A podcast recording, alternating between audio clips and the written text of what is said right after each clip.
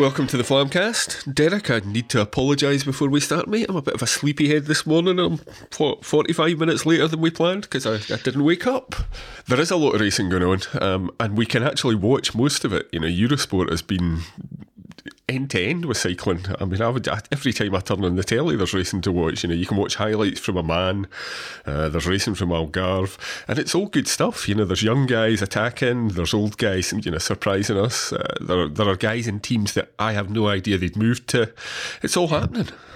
It is, yeah. Suppose, look, if we take a look at the, the, the news over the last few weeks that um, we've missed since we last recorded, I suppose for me, the, the, the few things I can't get my head around the fact we're seeing GC races already this this early in the season. I'm kind of not in that headspace for it. You know, we've got Oman, uh, Astana riding well over there, Algarve. Uh, we've got a tour. Of, we've got a tour of Turkey going on as well, where uh, Van der Poel is riding. So there's, there's stuff like that going on. I'm, I'm not really in that headspace to be kind of looking at calculations and looking at who's writing, and, and you know uh, who's writing for who. And uh, Küng, uh, Stefan Küng, won for FDJ yesterday in a time trial. Yeah, what's going on with that? No idea. No idea how when that happened or how that happened. I completely missed have you, that. Have you seen that video of Sosa attacking? I have, yeah. Um, what did you, what did you make a tour of Colombia? Um, I to be honest, I think it's a great race. The riders enjoy it. Um, and I think the Colombians are going to be a force. I mean, I was talking to Scott last week actually in the Velocast about this. I mean, I'm old enough, you and, you and Scott are both younger than me, that I can remember when the likes of Lucho Herrera came over and they had a reputation for being able to climb but not being able to descend. But you look at them now; they've got, you know, some of the best GC guys in the world. Sosa, Bernal are, are both forces to be reckoned with, and you've also got, you know, Hodeg, Gaviria, sprinters. So as a cycling nation, they're really rounded out, and I think we could be moving into the decade of the Colombians. We could very well be, and I suppose this is one of the, the news headlines for the last few weeks is the um, the Team Sky search as well that they've been they brought a delegation to Colombia to meet up with their um, their government body, uh, the oh the petrol company, the oil company, and seemingly it's maybe not going to go ahead. But yeah, it seems like very much like that. Dave Brailsford thinks Colombia is the new frontier cycling as well. Well, he's signed the people. I think that would be a bit of a nonsense, though you know, whatever you think about Team Sky, I mean, they're, they're, essentially a British team in terms of personality, although, you know, not in terms of riders. They've got riders of all sorts of nationalities. I think it would be uh, it would be very weird if they just transplanted that as a block into Colombia. It wouldn't feel right to me. They need a, I think they do need a Colombian team in the way that, you know, Team Sky was a British team. But I think it should be homegrown Colombian talent, you know, not just transplanting Brailsford et al. into the country. Yeah, and I think he maybe sniffed an opportunity to do that, and just um, Colombian uh, and sniffed, really? Yeah, yeah, yeah, yeah, yeah. I'm going. I'm going for all the puns. I don't think it's going to happen, is it? He, he saw a white cloud. Uh, come on, I, I, can keep keep these. Tom Boone and his DS, aye. Yeah, yeah, the yeah bring back Pippo as well. Uh, but yeah, no, look, I'd say just that, that there is rumours, the strong rumours that there's a talk over or takeover talks going are, are at an advanced stage for Sky at the moment. But whether he just saw an opportunity to get a push those talks along by going to someone else. I don't know, but it's going to be an interesting few months for Team Sky. Um, and like you said, I would like to see a Colombian focused team um, to give those guys the best opportunity and to develop that nation. I mean, like you know, before that we did Tour San Juan in Argentina, and it, it, it does hark back to um, 80s, 90s racing with the crowds and the roads and stuff like that. It needs a little bit of tidying up and it needs a little bit more structure um, as far as organisation, roads, and a few bits and pieces like that go. But I don't think it needs much more. I, you know, I don't, I don't think it needs to be turned into the Tour of France, or it doesn't need to be turned into that level of organisation and you know, or the Tour of Flanders where it's pay everywhere to get to see everything. I, I think just it needs a little bit of tidying up, and it could become um, it could become a, a new frontier for cycling, if you know what I mean. No, I completely agree. I think some of these young guys might win big this year. You know, we've got the old the old guard, people like Froome and Nibali and stuff, are still very much on top of their game. But when you look at people like Sosa and Bernal, uh, it wouldn't surprise me at all to see one of them break out and win one of the big Grand Tours. Yeah, and uh, the young guy that's leading Algarve, I think at the moment, Pogačar. Um, mm-hmm. You know, he was one that won the Tour l'Avenir last year, and he's experiencing his first bit of GC in the, in this little five or seven day race. And I saw someone tweeting last night that he was in the anti-doping control after the the TT three hours and five bottles of water later. So these little things are the things that are unseen um, for your GC riders, but they need to build up the tolerance to this sort of stuff. They need to build up the ability to handle this sort of stuff and recover properly. Yeah. And you know, Bernal has done the tour now at this stage. Um, although he had um, an interview this week and kind of I don't know. he didn't come across well in it. Yeah, you know, if I don't win the Giro, well, you know, I still get paid. Like, you know, kind of, I, for, I, it may be just a translation. I don't know, but it just seemed very um, actually, look, I don't really care. Like, you know, I'm a, I'm pro cyclist. I'm big money. what about yeah. it if I don't if I don't want to race? Uh, and you know, that's a little bit of a maybe it's just a bad translation. I don't know, but you know, it's not a great attitude. But I, I do think we could probably see one of the younger riders making a breakout this year. I'm not sure. I, I still don't think Quintana is going to do anything this year. I think he'll be there, there I really yeah. think he's done. I think uh, talking about riding for money, I think he's getting a salary that's based on what might have been. Um, yeah. You know, the, the, there are still people who talk about the Giro win with, you know, an attack after it had been red flagged and all that kind of stuff. And I, I, don't think that's valid. I thought at the time they should have rode, but, you know, you still get folk moaning about that. But other than, you know, that, that victory, I don't think he's achieved a, a fraction of what we expected him to. I mean, remember when he first appeared as a young rider, although he looked exactly the same, ripping through my part in the climbs you know, and, and just you looked at that and you thought of the potential. I thought he'd have four or five Grand Tours, you know, not four or five Tour de France's, but a couple of Giros, a couple of Vueltas, and maybe a tour under his belt now. I think his, his time has passed. There are younger riders from his own country, you know, from yeah. Colombia coming through who I think have got more promise than him now. Yeah, no, I, I agree. Um, there's definitely more promise and there's definitely more potential in, in the younger riders, Sosa and Bernal particularly. Um, and I think he's just he plateaued, and I suppose this is one of the the issues I have with. Um, if you look at say Evenepoel, who's skipped the under twenty three ranks, been brought forward, um, they're buying a lot of people now are buying riders for potential, and they're not necessarily given time to develop, um, and work through work through their growth. You know, they keep growing until I know they say you stop growing when you're 18, but 19, 20, 21, you're still kind of growing, you're still adapting and adapting to the load of the work and all that sort of stuff.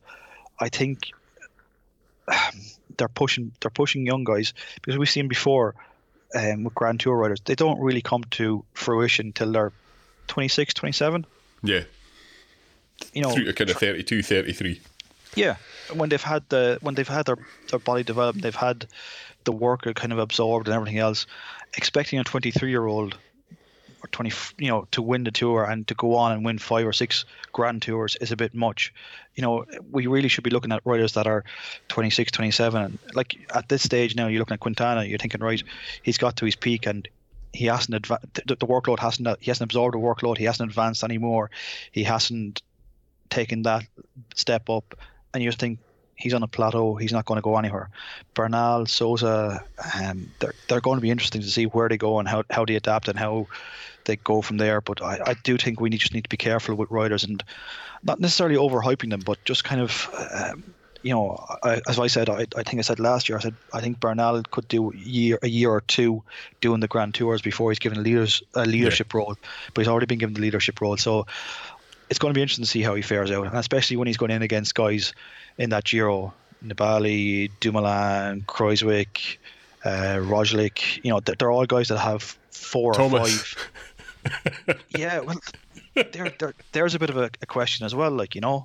Um, Apparently, Pinarello are red hot on Thomas going to ride the Giro. Uh, Fausto Pinarello at a trade show had said uh, he'll definitely be riding, which prompted, I think, Dan Benson at Cycling News to, to go to Thomas, and Thomas said, "No, I'm definitely not riding." There's a lot of pressure going on in that team just now. I think they want to be hundred percent behind Chris Froome in the Tour, and uh, Thomas is, is still very much second fiddle. You know, because Froome will be going for his fifth. That's perfectly understandable, but it's going to be exciting to see if Thomas actually bows to that pressure and rides the Giro.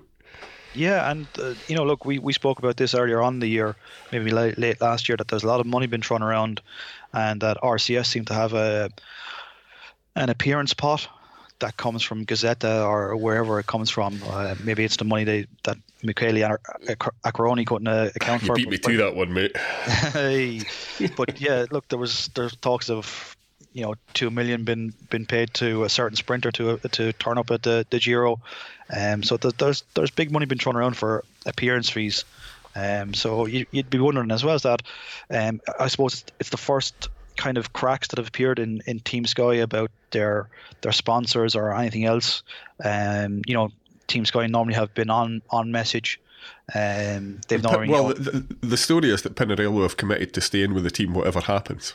So whatever their sponsor is, Pinarello have, have, laid down the money and said, "We'll be here. You know, you've been good for us. We'll stick with you, whatever your sponsor is," and that's bound to earn a lot of loyalty. It is, and they have been the sponsor from the get go from yeah. Team Sky, and they've they've done a lot and of they've done a huge amount of work. I mean, I talked to Dimitri Dimitris Katsanis with Sean Lally, and the amount of work that Pinarello have put into the you know the aerodynamics, the weight and performance of the bikes, they're they're committed well beyond just paying the money to get their name in the team. Yeah, and you know, look, even you go back and you look at the when they started developing the Bolide and they developed that the the hour bike for um, Wiggins as well. Like they they've put in a lot of effort, and you would think that uh, Italian teams or Italian bikes they're not really at the edge of it. You know, if you if you think of aero bikes, you think of probably Trek, Specialized. You don't really think you don't really think of Pinarello, but they have put in a lot of effort and a lot of work, and I, I think it's in some way, shape, or form, it's been a little bit unrewarded from the sponsorship of, of Team Sky. But at the same time, I'd say they've they've seen good sales. Yeah, no, I mean, outside the cafe here in Peebles, you see a couple of you know dogmas every week. Uh, yeah. With people, you know, who, who stopped off for a coffee mid-ride. It's funny actually. I mean, my brain is still waking up. But whenever you said Italian bikes and time trial, I think back to to Jan Ullrich riding Walsers when he rode Bianchis. You know, rebadged German TT machines, and Tony Martin in a Bianchi. I mean, that that's just weird. We were talking about Stephen Küng and, and FDJ earlier on, but seeing Tony Martin and a Bianchi does my head in. I mean, I thought he had that uh, that specialised welded to his bottom with a sandpaper. Yeah, well, he literally had at one point. Um, yeah. But yes, there's, there's a lot of. I, I think, uh, to speaking to Tony Martin, I, I think he's a he's an answer in search of a question. I think he's he's he's he wasn't he wasn't pushed and he maybe wasn't developed properly at Quick Step, and that kind of ended poorly. Uh, went to Katusha just because he was stuck for a role for a year, and um, he just last three years he's kind of gone off the boil, TT boys, everything else, and I just I don't know where he's going to go from here. Um, and he could be just one of those guys that just fades away suddenly in a year or two time, and we kind of where did he go to? You know that sort of way. Yeah, no, exactly. I think he's he's nearing the end of his career. Another rider I want to talk about uh, briefly is Enrique Mas. You know, we've heard talk of him from Alberto Contador, went through Contador's development team. Uh, he's showing early this year as well. You know, up there in the hill finishes, he seems to have Sylvain Chavanel's teeth, which deeply confused me as much as anybody else's jersey. But I mean, there's a rider who, you know, we are talking about Sosa and Bernal. Mas is one of those guys who could just pop up and win a tour. You know, this year, if everything came right, you know, if he got in a break or, you know, he just hit a vein of form, he's another guy who we could see that changing of the guard. I think we're in a year where, maybe not this year, but next year, we're going to see the young riders start to surpass the guys that we expect. And that's always a bit of a shock. It is, and I would say that uh, Mas's weakness is also a strength of his. His weakness is he's on a shite team for GC. Uh, Quick Step, Quick Step have no one else to support him. Where but Dan Martin saying, went to die. Yeah, but in saying that, because he's with Quick Step, he might get into that sneaky break. He might get away because uh, they know that he doesn't have the support, so he might have the jersey for a few days, but we can take it off him later on because we have you know four or five domestiques here to support Thomas or Froome or whatever else. So that might be the rock that some team perish on. Um, mm-hmm. But because he, he, he will.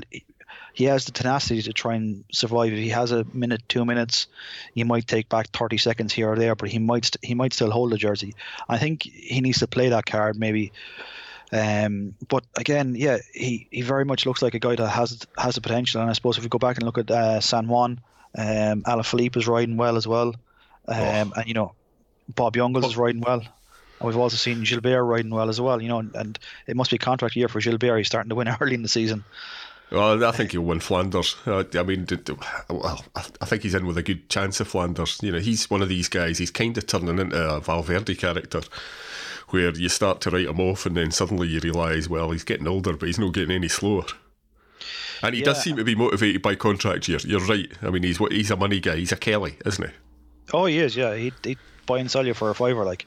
But I think as well as that, um, Gilbert is one of the one of the guys that he's a Hennie Kuiper. He, you know, he makes other riders clean their own plate first. Um, he's very, very cagey. He's very, very smart. He never attacks in the wrong place, and you know all the attributes of Valverde um, that you were talking about. You know, he never he never puts his nose in the wind when he doesn't have to, um, and he knows where to be, how to be there, and he can always see how to finish.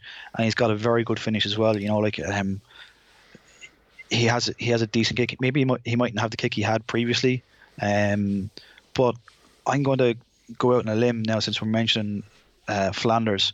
I think one rider that's starting to show his talent again, uh, and maybe maybe an outside bet for one of the classics this year, Dylan Van Baarle. Well, that actually brings something up. Um, you know, because he's come from smaller teams, big team now. Uh, we've got Quick Step winning. We've talked about Alaphilippe and stuff. I mean, they're already impressive. Uh, you know, we've we've had the nonsense in Colombia with the waitress, where the you know the entire team, particularly Patrick Lefevere, behaved appallingly, but they're now, still just, winning. Just to stop you there, when you say nonsense in Argentina, you actually mean the Colombia. stuff from the team, or no, no, no, you actually mean the stuff from the team, not the the complaint from the waitress. Oh no, the complaint from the waitress is entirely valid. It was the response just, that was nonsense. Yes, that's. I just um, want to clarify. Just want to clarify that for the listeners. well, we, I mean, the waitress is entirely right. That was a disgraceful act uh, from Iljo Keisse, uh, and the response from the team was was absolute nonsense. You know, it, it just took no responsibility whatsoever for it.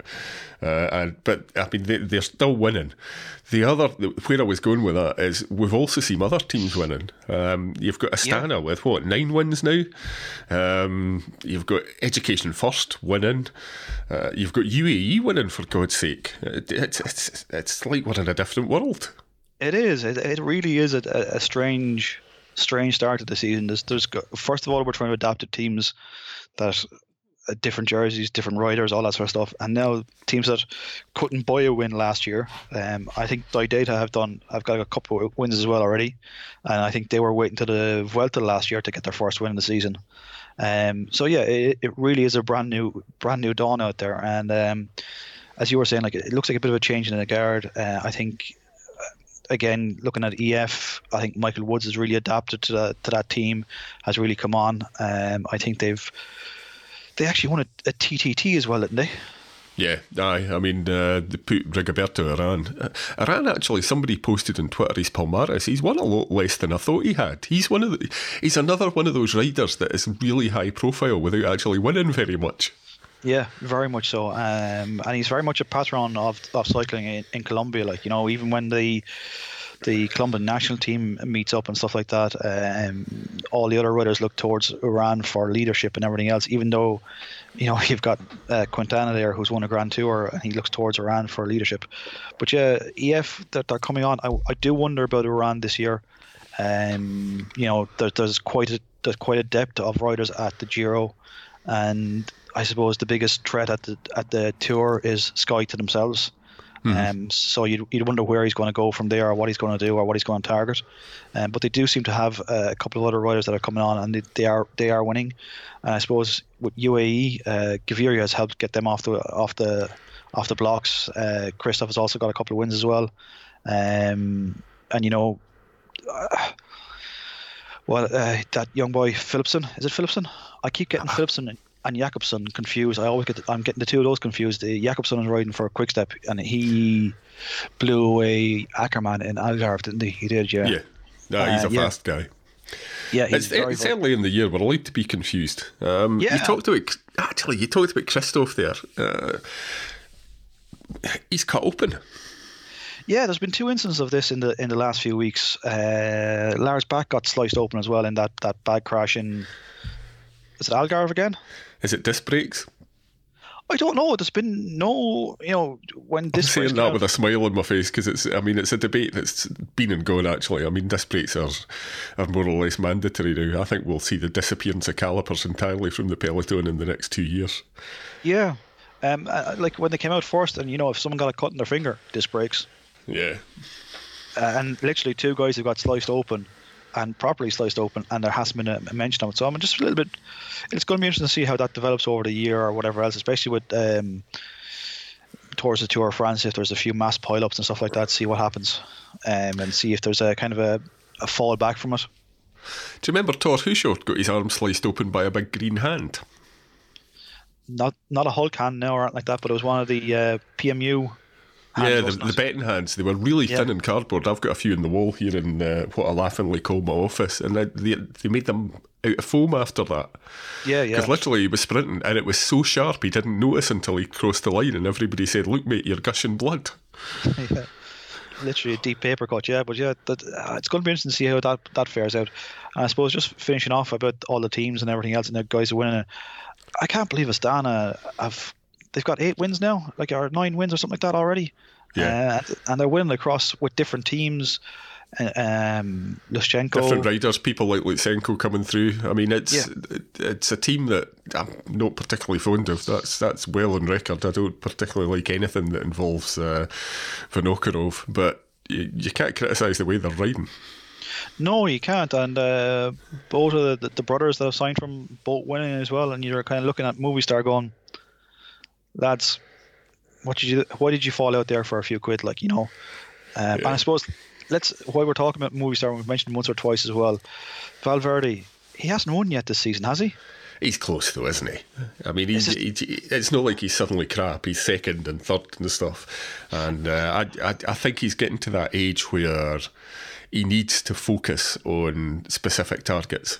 You know, he was just he was rampant last year. He, I mean, he was winning like a, you know, like a young rider who was hungry. And this year, I think he's still got the form. You know, his legs are there. He's he's getting beaten by maybe a bike length or less, uh, and I think we'll see him come through for you know, particularly our Ardennes week. I could see him cleaning up there. Uh, you know, taking a Liège, taking um, you know, taking another victory in the Mur de Huy. Uh, He's going to win big. It's just not happened yet. I think we're going to see that rainbow jersey cross the line first a few times this spring.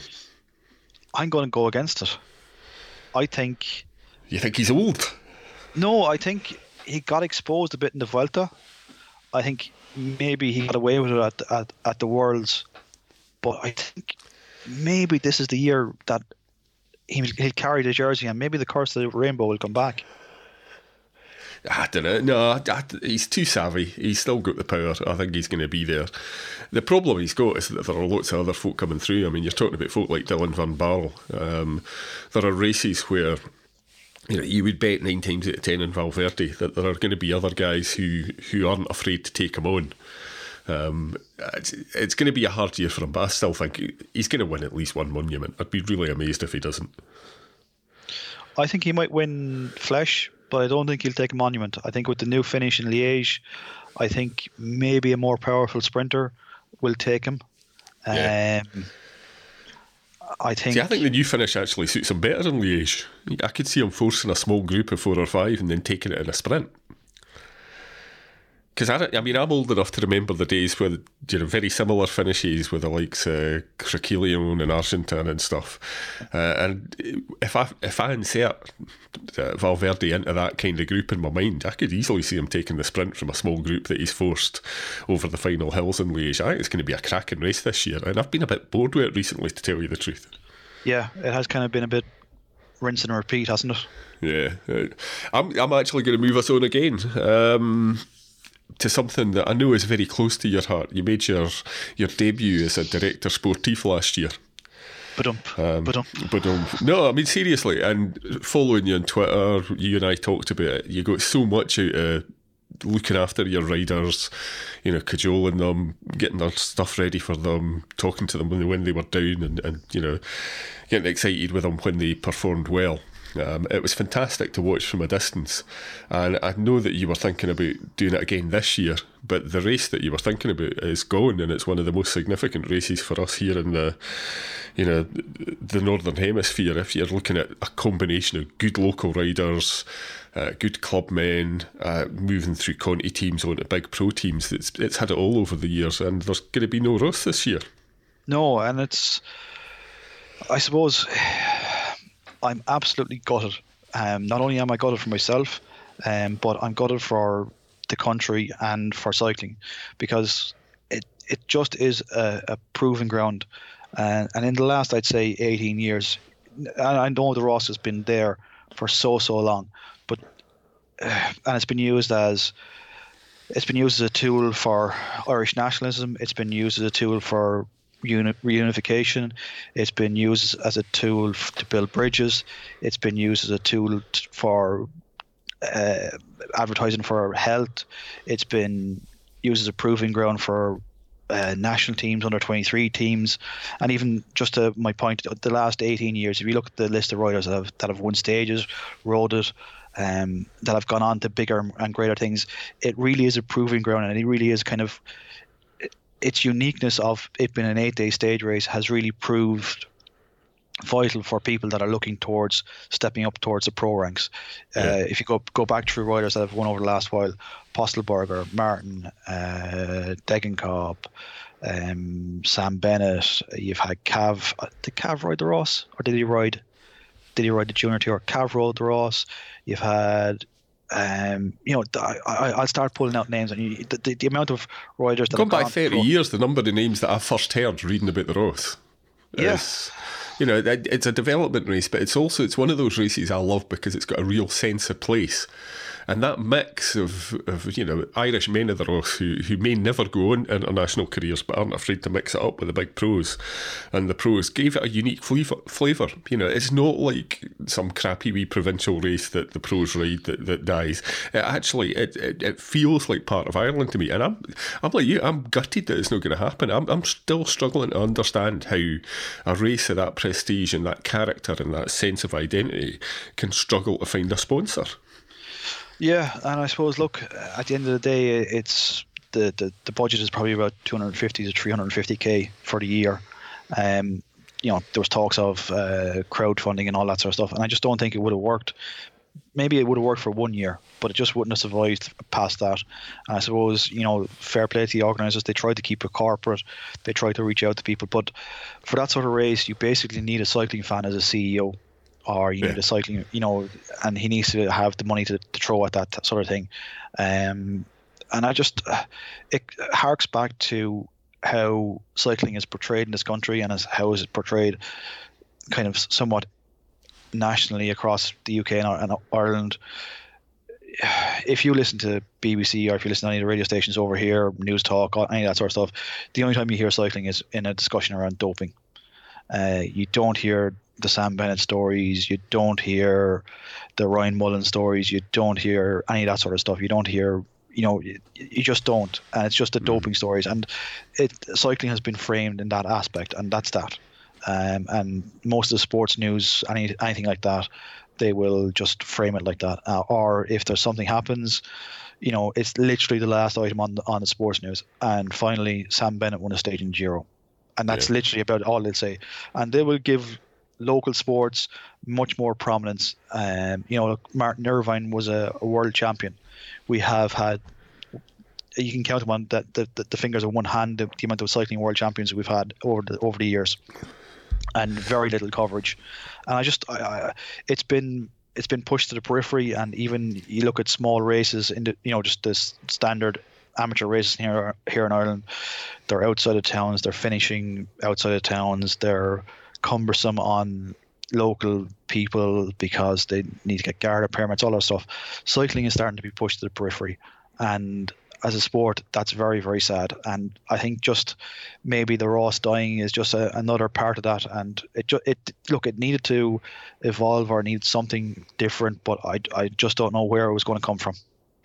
We're 30 years on from the Kelly and Roche era, um, and I, I still don't think Ireland's recovered from that you know, when you get two riders like that, the chances of that two riders like that coming from a small nation like yours are vanishingly small, and I think that it was just such a high point that you're still struggling after that. You know, nothing's going to equal that, which means combined with, as you say, everybody frames cycling around open.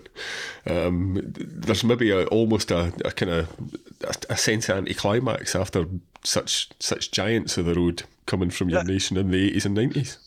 There is, but I, I, you say that we've now got more. But you've got the McQuaids as well, haven't you? I mean, think think think of what your tiny tiny wee nation is given to cycling. You know, no, I, in terms of Pat, but also you know the, his brothers as as agents and stuff. There's there's so much involvement.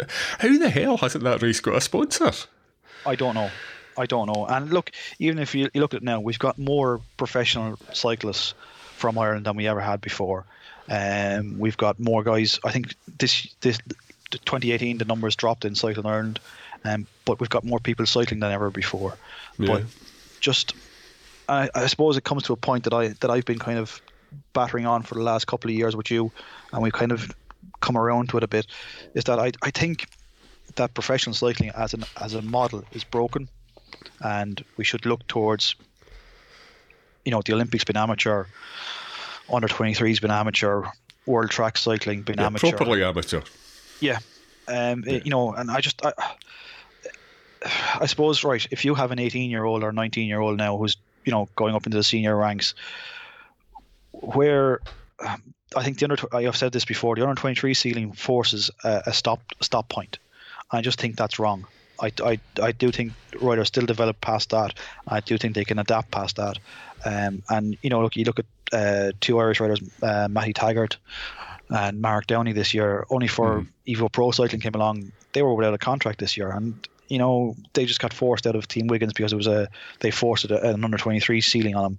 Um, I just don't think that's right. But I do think that we have to assess and look whether that we're developing riders and we're developing riders for pro peloton.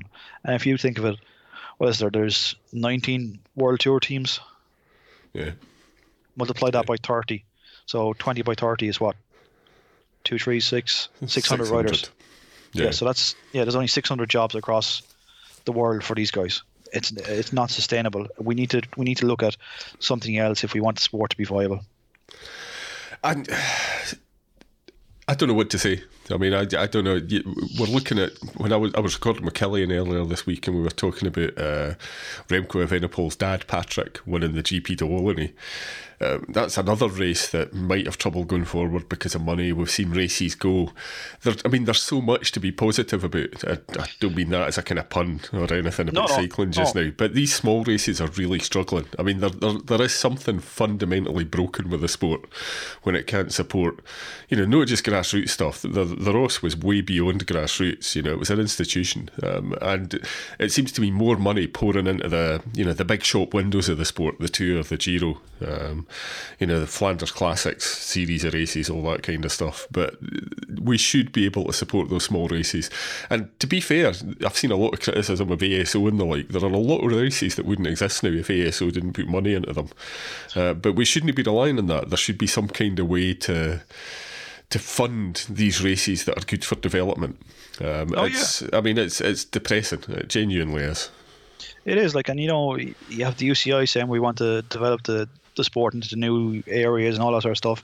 But Aye, new areas which have got shitloads of money. That's what they mean.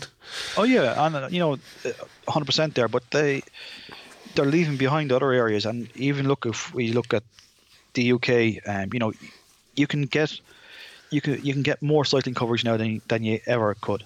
But yeah. you still can't you still can't see Paris Roubaix, you still can't see Tour of Flanders, you still can't see any cycling like you used to on any of the UK terrestrial channels, you're going to Eurosport.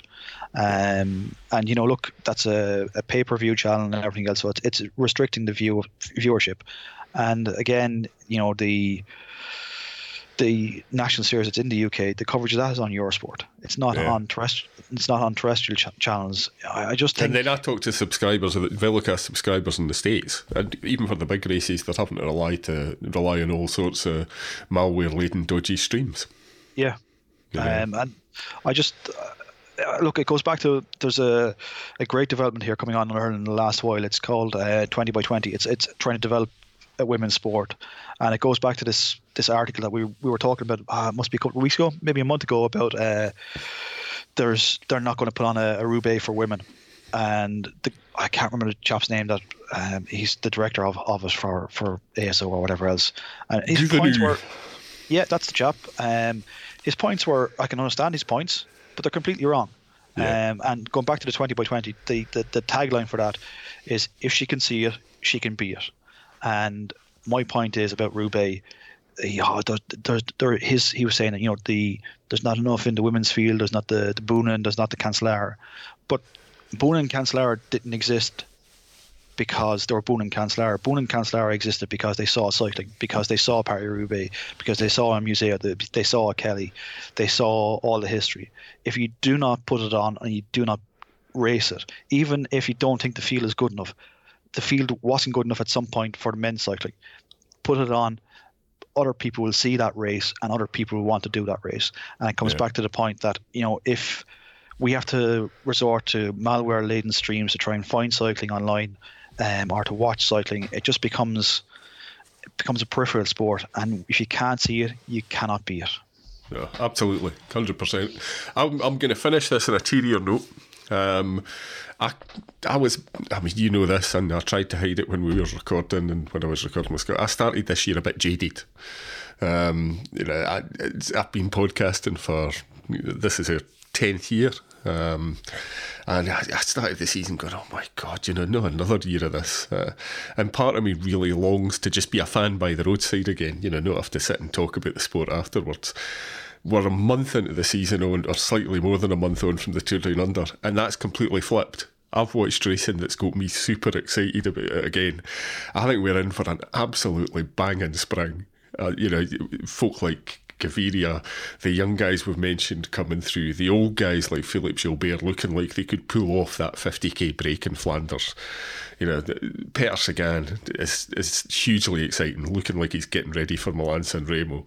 Valverde, we've talked about whether he's you know still on top or whether he's waning a wee bit.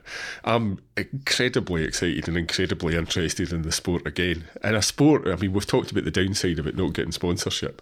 A sport that can get an old codger like me flipped around within a month about whether they're bored with it or excited. There's there's still a lot to be going on. But I think you and I and Scott and Killian and everybody that I talk to are going to have more than enough to talk about in the spring. I think we're in for a classic classic season. Oh no, I I 100% agree, and it's like anything with cycling. You know, look, you're feeling shit or you're feeling down or whatever else, and you don't want to go for a spin the bike. Get on get on the bike and get out. And you know, it just cycling always do, uh, has always done that for me. You know, you might you might go out in a bad mood or whatever else, but you never come home in one. Um, yeah, sure, sure, you might have a bad result in a race or whatever else, but you know, that's a Sunday. You, you go out and you do your recovery spin on Monday, and, and it's all forgotten about. And cycling does that with you. It just, it's the, the love of the sport. It's just the, the excitement of it, and even you know, look, you you spoke to about me with uh, doing the Rás, just the buzz and the happiness and everything else that you get from it, the excitement, you're, you're taken back to your 12, 14 year old boy. And I would still like to go see another race or two this year. Um, I'm t- I might. You and I need to meet up at Roubaix. We need to have a few beers and stand by the cobbles, mate. We do, we do, we do, and I think that's that's the great thing about cycling. Still, is that you can walk out your front door and you can see a race going past, or you can go to uh, some place and see a race going past. I know I've spoken about Flanders been a little bit different uh, with the crowd pens and all that sort of stuff, but cycling is so so accessible. And not only can you go outside and stand and watch the race, you can get on your bike and ride the track or ride the the route afterwards, the same as the pros, and that's that's something that is completely unique to cycling, and it, it makes it such such a unique sport, and it's kind of why I, I do still love it. No, and I, I would say to people, a lot of folk that listen to this and you know the Velocast or whatever, um, have become fans of cycling through watching the telly. You know, with the contributions of the likes of the you know the sorely missed Paul Sherwin and the like. You need to go and stand by the roadside at some point in these big races. You know, part of the reason we we talked at the start about that video of Sosa attacking Um, you know, going like a, a motorbike up the hill. Um, and I, again, I don't mean that in any pejorative fashion. No, no, no. Until you stand by that, one of the great things about that viral video was it gave a true impression of speed. And until you see the guys, you know, going into the the Arenberg Trench at sixty kilometres an hour or attacking uphill at forty kilometres an hour, it's just not the same as seeing it on the telly. You know, there's, there's that the noise of the peloton, the, the spitting, the wheezing, the rattling, you know, the, the, the sheer speed that you just don't get an impression of, the steepness of climbs. If you make one one resolution this year, people get out by the roadside and watch a race. You know, an, an elite race. What these guys do is impressive on the telly, but dear God, when you see it in person, it's it's one of the most exciting sports in the world. And that's why we love it.